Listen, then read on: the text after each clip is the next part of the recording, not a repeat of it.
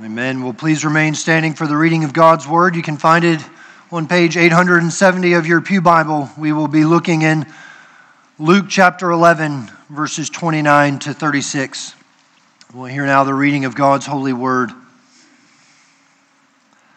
When the crowds were increasing, he, that is Jesus, began to say, This generation is an evil generation. It seeks for a sign but no sign will be given to it except the sign of Jonah. For as Jonah became a sign to the people of Nineveh, so will the Son of Man be to this generation. The queen of the south will rise up at the judgment with the men of this generation and condemn them. For she came from the ends of the earth to hear the wisdom of Solomon. And behold, something greater than Solomon is here. The men of Nineveh will rise up at the judgment with this generation and condemn it. For they repented at the preaching of Jonah and behold, something greater than Jonah is here. No one, after lighting a lamp, puts it in a cellar or under a basket, but on a stand, so that those who enter may see the light. Your eye is the lamp of your body. When your eye is healthy, your whole body is full of light. But when it is bad, your body is full of darkness. Therefore, be careful lest the light in you be darkness. If then your whole body is full of light, having no part dark. It will be wholly bright, as when a lamp with its rays gives you light. The grass withers and the flowers fall, but the word of our God shall stand forever and ever. Amen. Let's pray together. Our God and our Father, we have just sung and confessed with our mouths that we want to be those who stand on the promises of God on the living and eternal Word of God. And so we ask this morning, might you speak and write it upon our hearts. And all for Jesus' sake we pray. Amen. You may be seated.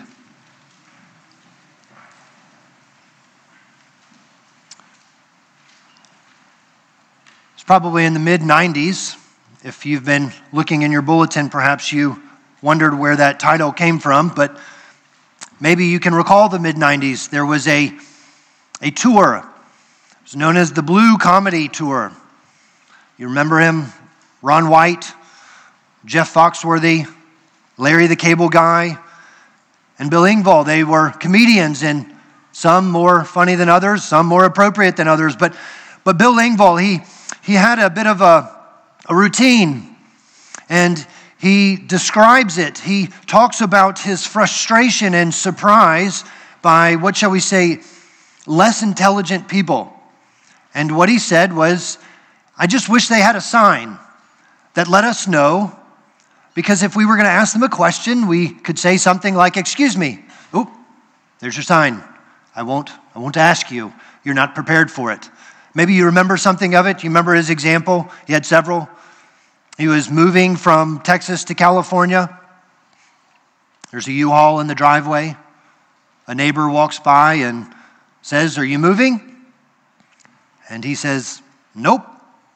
We just pack our stuff up once or twice a week to see how many boxes it takes. And here's your sign. Now, that is the title of the sermon. I'm not suggesting that Jesus has the same outlook on people that Bill Engvall does. But there is an issue of sign here, isn't it? People are asking for a sign. We want a sign. If we had a sign, as the people are saying, we might believe, or we might believe more. And that language of sign, it's not new. And yet it is important because signs are important. If you come this evening, you'll see another sign. It's called the Lord's Supper. We have two call them sacraments, that of baptism and the Lord's Supper. And, and what do we understand about those sacraments? They're signs and seals. Signs, what do they do? They, they point to something other than themselves. Signs are never meant to draw your attention to it, but to point you away from it to a particular place, something beyond it. And that is what is taking place in our text this morning. It's a demand for signs. And what is Jesus saying? He's saying signs aren't the problem, but your sight is. And those are our two points that of sign, and then lastly of sight. looking at sign, you can see where Jesus engages with the people in 29 to 32 about this issue of signs. We haven't heard from the people in a few verses. They were last noted in Luke 11 in verses 15 and 16, and, and that's where they are demanding a sign. They're accusing Jesus of being a, of one of satanic power as he has driven out a demon. Demons being driven out, as they would say, by Beelzebul, the prince of demons. That's the last verbal word that we have received from this crowd, minus the one interruption from that courageous woman who had said, Blessed be you, or the woman who bore you. And you remember Jesus adding to it, Yes, but there's, there's a greater blessing for those who would hear the word of God and obey it. And so these people are demanding a sign, and we get Jesus saying, as it's already been noted, that he knew their thoughts. And he says in verse 29, You are an evil generation. What is Jesus saying here? As the crowds are increasing and they want a sign, and Jesus would look at him, all of them, and say that you are evil. Certainly, we might add that every generation has a, a form of evil, that of sin. Since the garden, we've all been plagued with it. But I think Jesus is actually saying something a little bit more here. He is calling out a particular generation. And he is saying, You are demanding a sign. And yet a sign is before you, and you have rejected it. The Son of God is in human flesh, and here you are asking for more. And Jesus is saying, There's a, a measure of evil that you have, unlike other generations. Now, he's not calling them evil because they're asking for a sign.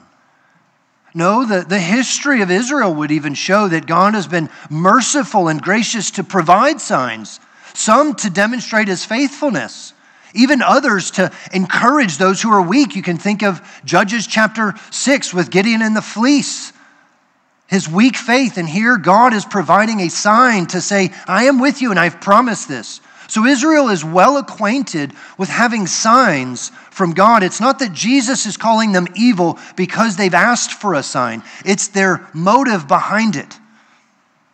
That you have not done enough for us. We want something more. It's a bit of a head scratcher because you, you can go through the Gospels, even to where we are. And what has taken place? They're asking for a sign, and yet what has happened? Has Jesus not turned water into wine? Has he not walked on the water? Has he not fed the 5,000? Has he not fed the 4,000? Has he not healed lepers? And even in context, has he not cast out a demon? And yet they're saying, you know, that's not sufficient. We want something a bit more. You need to do more for us. We want a sign. You know, it's a bit interesting. If you look in 1 Corinthians chapter 1, Paul's actually going to address something similar. He's talking about the folly of the cross. And do you know what he says? In 1 Corinthians chapter 1, he says, Jews demand a sign and Greeks demand wisdom. It's interesting that both of those are present here in our passage. The issue of a sign and that of wisdom. And so Jesus speaks to them and he and he speaks a bit of a, a mosaic type manner. What do I mean by that? You remember Moses in the book of Deuteronomy, he's saying that when a charge is being brought, it's going to have to be brought by two to three witnesses. You need a multiplicity of witnesses to provide evidence. Now, God doesn't have to do that. He has provided enough evidence, even in the life of Christ. And yet, Jesus calls two witnesses before the people. And don't you find it interesting what kind of witnesses he calls before them? What does he say? Jonah He's one of my witnesses. And even the people of Nineveh, and then the queen of the south, And he says, You need to consider Jonah. And not just Jonah, but, but Nineveh. You can see it in verse 32. The men of Nineveh will, will rise up at the judgment with this generation and condemn it. You remember that story, don't you? That of Jonah? God had called Jonah to leave and to go to Nineveh to, to preach the gospel, and well, he got on a boat, not towards Nineveh, but Tarshish, the, the almost exact opposite direction. Children, you remember this story, don't you? Jonah didn't enjoy his ride on the boat very long. There were storms, and you remember Jonah is he's tossed overboard to spare the others, and he's swallowed up by a great fish. And three days later, he's spit up on the shore, and he's he's spit up on the shore directed at Nineveh. And what is he to go do? He's, he's to go preach. He's to go to this city full of pagans, wicked pagans, as we learn. And do you remember his sermon to them? Oh, my fellow Ninevites, how God so loves you. Is that Jonah's sermon? No, quite the contrary. What does Jonah preach to the Ninevites? You have 40 days to repent or you will be destroyed.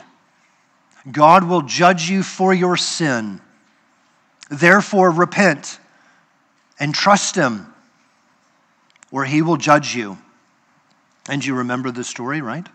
They repent. Now, why is Jesus using this story? Why is Nineveh going to be those who judge the nation of Israel? Why is Nineveh going to be the people who judge the people of God? Jesus saying is, what he's trying to teach them is what Nineveh had.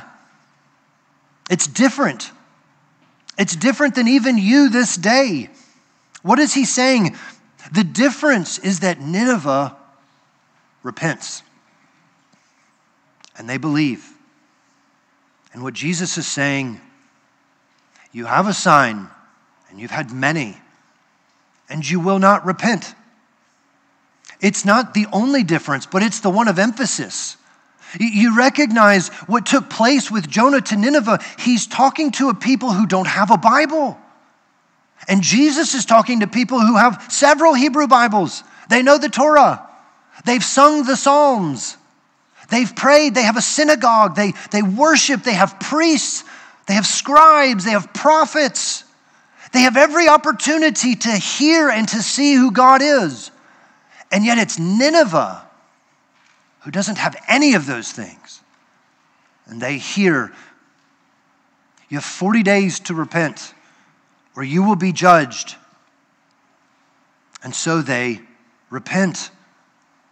And yet, Israel, who has the Sabbath day to remind them of who their God is and what He is like, that He is standing in human flesh before them, and yet they will not repent. They will not believe. Jonah, who's only preached judgment, and Jesus, who's preaching something similar, and yet something drastically different, and the people will not respond. And so he says, You are an evil generation. You know, something similar might be said to us, isn't it? It's very possible. Many of you could say something like, I've grown up in the church all my life. I've never not known a day in which that was a part of our family routine. You've been involved in Bible studies. You went to a Christian college or, or you grew up in a Christian grade school. You might say you have an interest in theology or you know theology, please do volunteer at VBS. But you might say, I've volunteered at VBS. You might even say, I've taught VBS. You're aware, no doubt, of those statistics of high school students that leave and go off to college and seemingly lose their faith. And yet, you, you hear of the work of God on college campuses, don't you? That people who've never heard of Christ, never had any exposure to the gospel, they find themselves on a campus and, and they come to Christ. How is that possible? How do these people who have no exposure come to know Christ? It's because I think they become painfully aware of their sin. They've been trying and trying and trying to find life and haven't found it. They know that they need some help, or dare we say, a Savior. But that's not just a collegiate statistic, that happens in adult life as well. You could say, I've been going to a church, even this church, for 50 years, and yet your heart is cold. It lacks the vitality and the joy of knowing who God is and what it means to worship Him. You know, one of you told me this story, I, think it's probably roughly three years ago. I'm never going to forget it. It was a simple story. You had just started coming, and you said, This is the first church, as I remember the story, that you have been in that has a sermon lasting longer than 10 minutes and is still using the Bible. I, re- I remember consciously being awestruck at that. That's a, that's a shock. How surprising.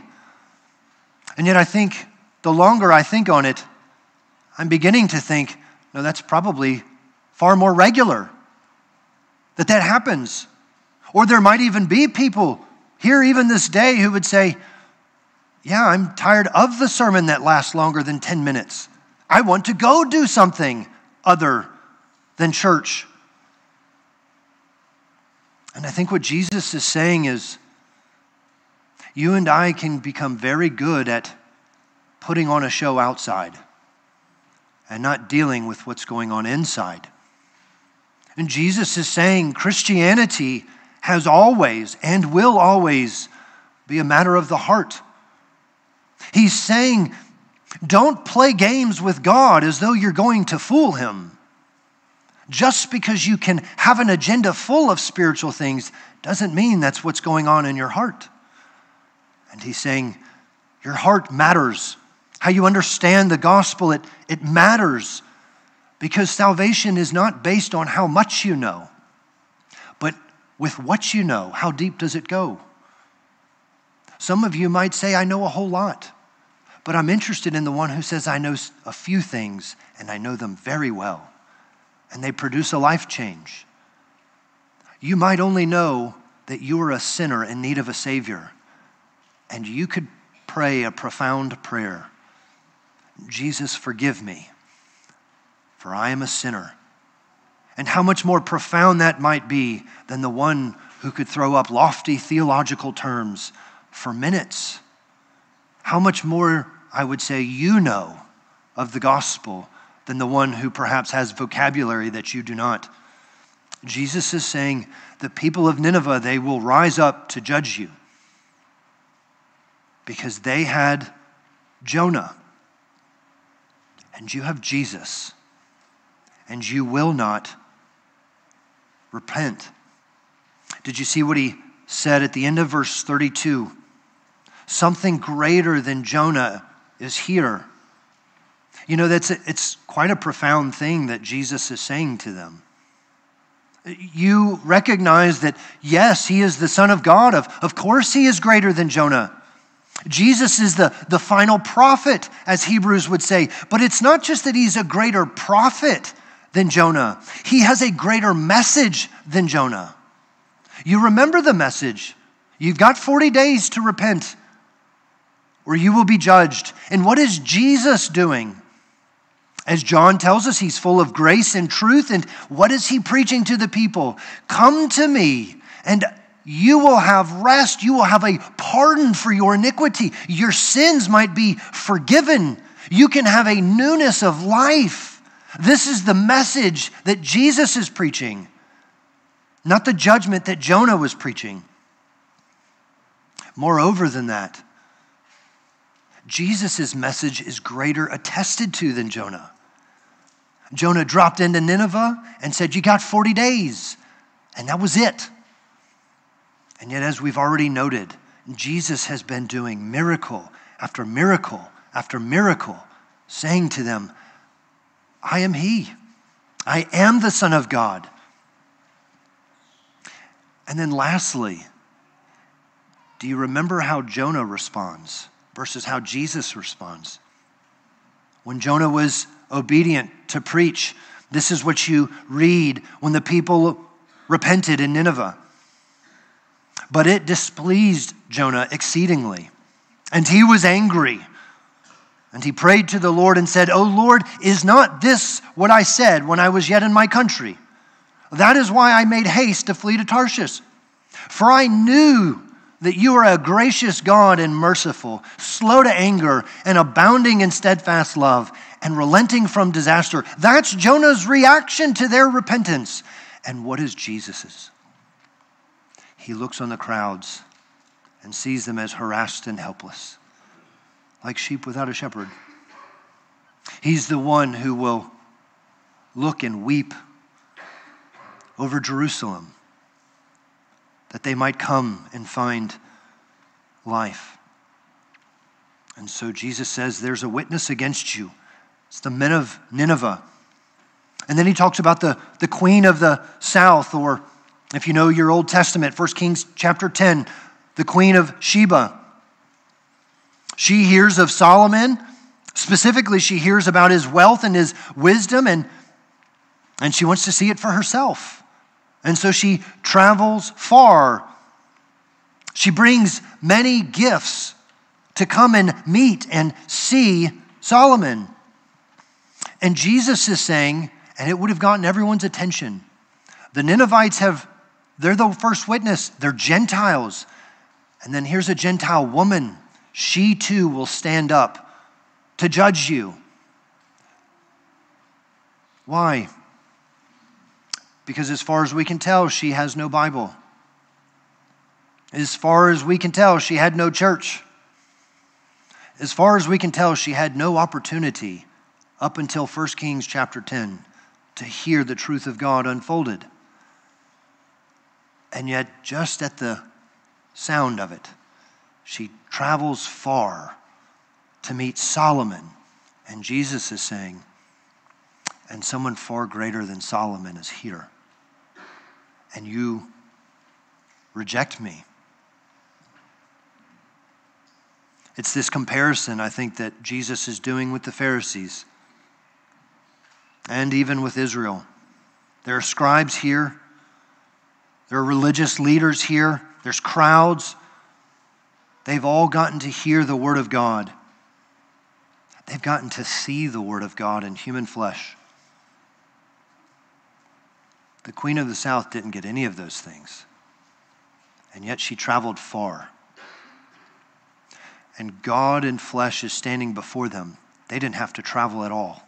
But what great lengths it took God to travel to them, to tell them of who He is and what He is like and how you might have life.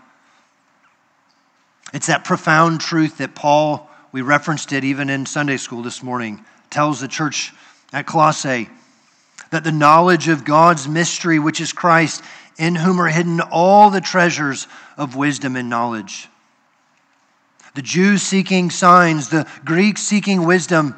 And Jesus is saying, I am He, and I am before you. There is no wisdom outside of me, and yet you, you have done nothing with me. I've offered myself to you, I've given to you truth, and you don't want it. You've rejected it, and you will not repent. What does that look like for us today? I think something simple. When you hear truth, does it resonate in your heart? When the truth is opened before you, does, does something in your heart begin to stir and say, Yes, I want more? Help me understand. Help me how to know and how to live. That's the question I think Jesus is putting before them. Truth is here and you want none of it? It's the question for you and me this day. Here's the truth. There's something stirring in your heart that says, I want more. Because it's the truth that's going to say, What? You're a sinner. I'm a sinner. And we need a Savior. And only in God's truth are we made, as Paul tells Timothy, wise unto salvation. And so Jesus is saying there's no sign other than the sign of Jonah. No sign will be given. It's been revealed, and you have said no to it. And I think Jesus uses that second illustration to kind of bookend what he's been saying the whole time. He's saying a sign has been given, it's been revealed. And it's as though he's asking the question, but do you see it? Do you have sight? Do you see? And so he uses this illustration of, of eyes and of, of light. And he's saying in the gospel, sight is significant, it's important. You and I must be able to see. Do you, do you see Jesus? Do you understand him? Do you know the gospel? Do you look for the gospel? Do you believe the gospel? He's saying you need to see. And so he uses this simple yet foundational illustration, doesn't he? He says, What? No one, after lighting a lamp, puts it in a cellar or under a basket. Jesus knows very well who he's talking to. They don't, they don't have lights streaming down from the ceiling. They don't have foyer lights. They don't have bedroom lights, bathroom lights. They don't have these can lights. They don't have lights for decoration. What do they have? It's necessity. If they didn't have light, they couldn't see. It would be utterly dark. And so Jesus is saying, Who lights a lamp and puts it under a basket? Who, who lights that candle and then puts the basket on top of it? Or I think he's talking perhaps to Greeks at time and he's saying, Maybe you have a basement. Who turns on a light and welcomes their guests and then immediately puts it in the basement. It's an obvious point, he's saying. Nobody would do that. Because if you took the light out, you're in utter darkness. You could not see. Now, Jesus is not using light as he does in the Sermon on the Mount. He's not looking at the people and saying, You're the light of the world. He's not even talking about, is there light in you? He's talking about a direct reference to himself. I am the light. If you see me, you see life. But if you don't, you're in utter darkness. He's not merely talking physically, you see, he's talking spiritually. It's why Paul is going to pick up on that kind of analogy in Ephesians chapter 1. He's praying for them. And what does he say? I'm praying that the eyes of your heart might see, that you might know. And so Jesus is saying, if you take me and you cover me, you're not getting light or life. It's darkness. And Jesus is saying, I, I am the light. I am the Savior. I show sin. I show truth. I give salvation. I give life. I show the gospel. And so the problem is not so much with light, but it is our sight. And that's what he's saying to them. You remember just a couple months ago, we, we hear it pretty regularly in the month of December in Advent. What does Isaiah say? Remember that prophecy? Those who walk in darkness have seen a great light. What is he saying? What is Jesus saying? Friends, Jesus is not hiding. He's not hiding from you. He's not hiding from anyone. He, he has clearly exposed himself. He is available. He has revealed himself. He is able to be seen, to be heard, and yet their eyes are too dim to see. That which God has given for them to gather light and understanding, they have unbelief and do not see. I wonder this morning do you see Jesus? Do you see him for who he is? I think he's trying to wrap up his argument. They demanded a sign. Signs have been revealed, but they seemingly don't see. And I think Jesus is trying to say two things to them. The first is look at verse 30, what he says about Jonah. Jonah became a sign to the people of Nineveh. I think that language is important. What does it mean that Jonah became a sign? Is the sign that Jonah became, is it, is it that of his preaching? And he's preaching to people and he's saying, You need to repent. Jesus is preaching something very similar. I think it's part of the sign. I don't think it's the fullness of the sign. Because look at what he says. For as Jonah became a sign to the people of Nineveh, who's the sign? Jonah is. And what happened to Jonah? Well, we've already talked about it. He was thrown overboard and he was swallowed up by the fish. I promise you, no other person on the boat thought, well, we'll see him in a few days on shore. Hopefully he's okay. They all had the same thought. He's gone and he's dead. And that's it. How miraculous it would have been on the third day that he lives. And he lives to preach repentance. You know someone like that too, don't you? Someone who all thought was dead, who died, and yet he lives. Is that not Paul's point in 1 Corinthians chapter 15? Now I would remind you, brothers, of the gospel I preached to you, which you received, in which you stand, and by which you are being saved, if you hold fast to the word I preached to you, unless you believed in vain. For I delivered to you as of first importance what I also received that Christ died for our sins in accordance with the Scriptures, that he was buried, that he was raised on the third day in accordance with the Scriptures. Jesus is saying, I am that sign, and no other sign will be given. Do you see me? That nothing in this life will give to you or to me any kind of substance or security or sustenance or even satisfaction like Jesus. And I think the second thing he's teaching is it's not just that I am secure, that I am salvation, that I am life. Don't you love the description he uses in verse 36? Look at what he says. If then your whole body is full of light, having no part dark, it will be wholly bright, as when a lamp with its rays gives you light.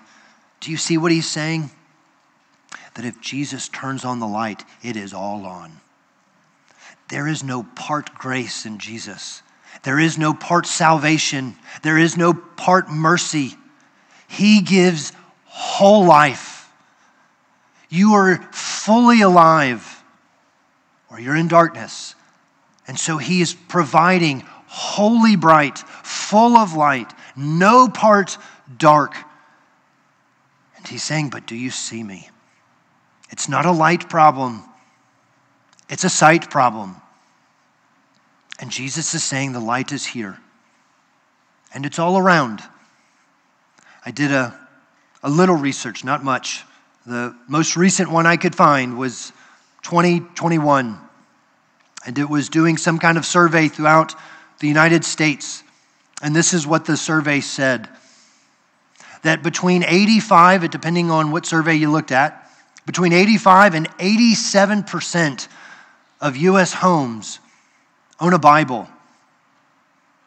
And the average home owns somewhere between 4.3 and 4.5 Bibles. Do you see what Jesus is saying? It's not a light problem. Light is all over the place. But do you see him? I think he's asking and, and punctuating that which we confessed earlier. Do you believe in the one who has been lifted up for eternal life? Do you remember our confession of faith?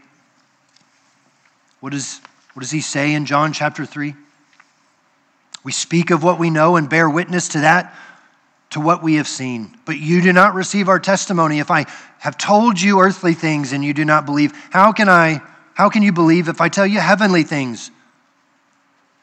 And so he's saying, as the Son of Man is lifted up, whoever believes in him has eternal life. Luke chapter 11 is simple in its statement. It's all about how you hear and receive the Word of God. That's why that woman was so courageous. And that's why Jesus was saying there's a benediction, there's a blessing for people who don't just hear it, but who keep it. And Jesus is saying, read your Bible, come to church, pray with others, let the Word of God find its way into your heart, for it will make your life full of light. And you will have life if you would but believe. And so, a simple application it matters not who you are this morning. Come and see Jesus. Whether that's growing in Jesus or being saved by Him, we all need to come and see Jesus. Let's pray to that end.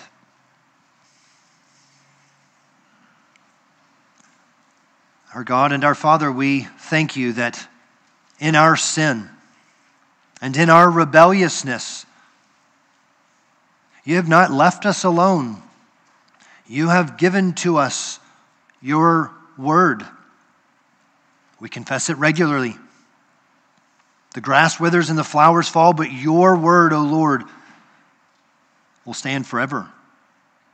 And it's your word that teaches us who Jesus is.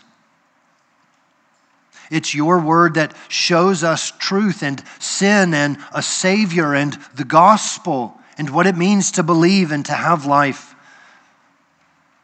And so, might we this day, O Lord, come and see Jesus,